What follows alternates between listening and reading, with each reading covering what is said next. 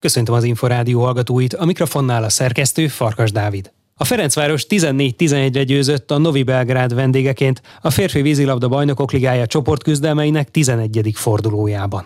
A másik csoportban az OSC 13-9-re kikapott a francia Marseille otthonában.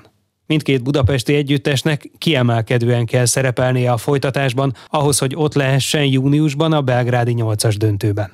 Egyelőre az FTC és az OSC is 5. 8-as csoportjában.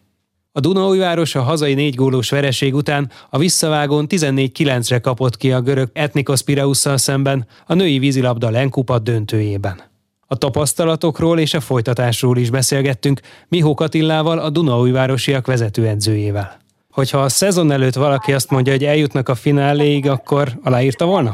Bárki aláírta volna, főleg ebbe az évben. A tavalyi szezon után megerősödött a mezőny az idegen légiósokkal. Visszajöttek sorba a spanyol-görög csapatokba, az amerikaiak, hollandok, oroszok, úgyhogy, úgyhogy az a szezon elején is látszott, hogy ebbe az évben azért nem, nem az fog történni, mint tavaly, tehát mi nem Euroliga döntőt játszunk, de igazából a nyolcba jutás is bravúr lenne, hiszen mi mondjuk egy legnehezebb csoportba kerültünk, Szabad és a Matarót kaptuk a Fradi mellé, az otcok alapján már a, már a Mataró ellen is talán négyszeres otcunk volt a Mataróhoz képest, mégis a Matarót le tudtuk győzni Barcelonába, és tulajdonképpen ez jelentette azt, hogy mi aztán Lenkupa döntőt tudtunk játszani, tehát igen, aláírtam volna, mert, mert ehhez is egy abszolút idegen légiósokra épülő tárcsapatot kellett legyőznünk. A döntőben ugye nem volt sok esélyük, hiszen a Pireus mindkét meccsen eredményesebben játszott. Hogyan kezelték ezt a két meccses finálét? Hát az első meccs előtt azért nagyon bizakodóak voltunk,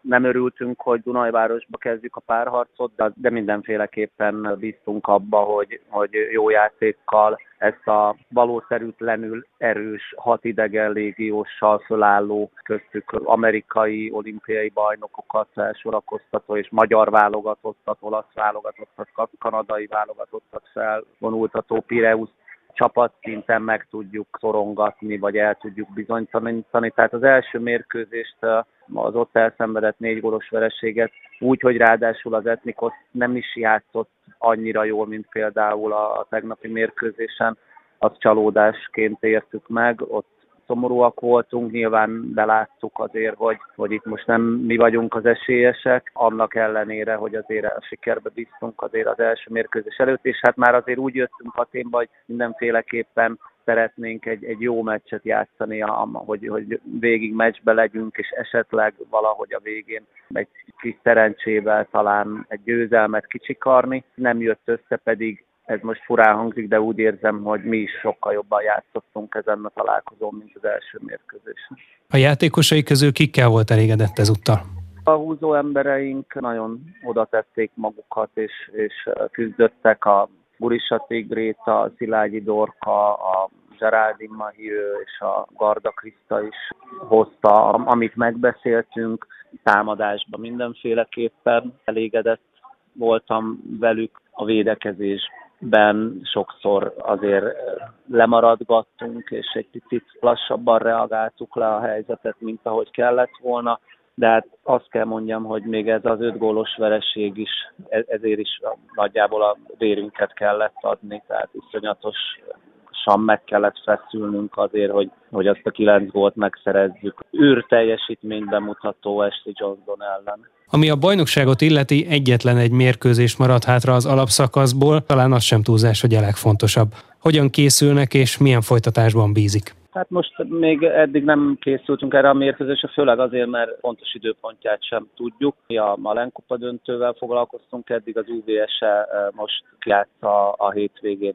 az Euroliga Final Four, tehát még egy picit ez úgy homályba veszett ez a mérkőzés, de hát a jelentőségét ezt nyilvánvalóan tudjuk és holnap már az UVS mérkőzésre fogunk készülni. Szintén egy, egy nagyon-nagyon erős csapattal játszunk. Ők könnyedén vehetik a mérkőzést, hiszen az előző fordulóba kivívták a döntőbe jutást. Nekünk pedig ez a mérkőzés élethalál a, a döntőbe jutásunkat ét. És hát egy nagyon jó teljesítmény kell ahhoz, hogy, hogy ezt a remek UVS-ét meg le tudjuk győzni. Van egyébként a nemzetközi meccseknek ráhatása egy-egy bajnoki rangadóra? Tehát akár mondjuk a tegnapi Pireuszi tapasztalatokból tudtak pluszban meríteni? Vagy ez nem így működik? Bízom abban, hogy igen, hogy, hogy egyértelműen tudunk, hiszen egy olyan dinamikájú, olyan kemény, olyan harcos mérkőzést játszottunk a, az etnikosszal, mert hogy még egyszer mondom, hogy gyakorlatilag minden, minden védekezésbe vért kell áldozni ahhoz, hogy elkerüljük a, a gólt, kapott gólt, és a támadásba szinte óriási bravúrt kell bemutatnunk ahhoz, hogy gólt szerezzünk. Ugyanez a mentalitás a, a, a magyar bajnoki mérkőzésen is működhet. Természetesen azért ehhez kell az, hogy, egy, hogy hasonló játékvezetői felfogás legyen, és, és engedjék a vízilabdát, tehát ne az legyen, mint a legutóbbi UVS meccsen, hogy 22 hátrányjal kell lejátszani egy meccset, mert ez, ez, ez így nem lehet vízilabdázni. Úgyhogy bízom abba, hogy valóban nemzetközi minőségű meccset fogunk tudni játszani, és akkor tudjuk hasznosítani azokat a szerzett tapasztalatokat, ami a Lenkupa döntőn történt. Mihó Katillát, a Dunaújváros női csapatának vezetőedzőjét hallották.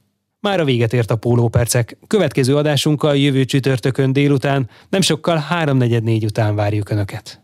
Most megköszöni figyelmüket a szerkesztő Farkas Dávid.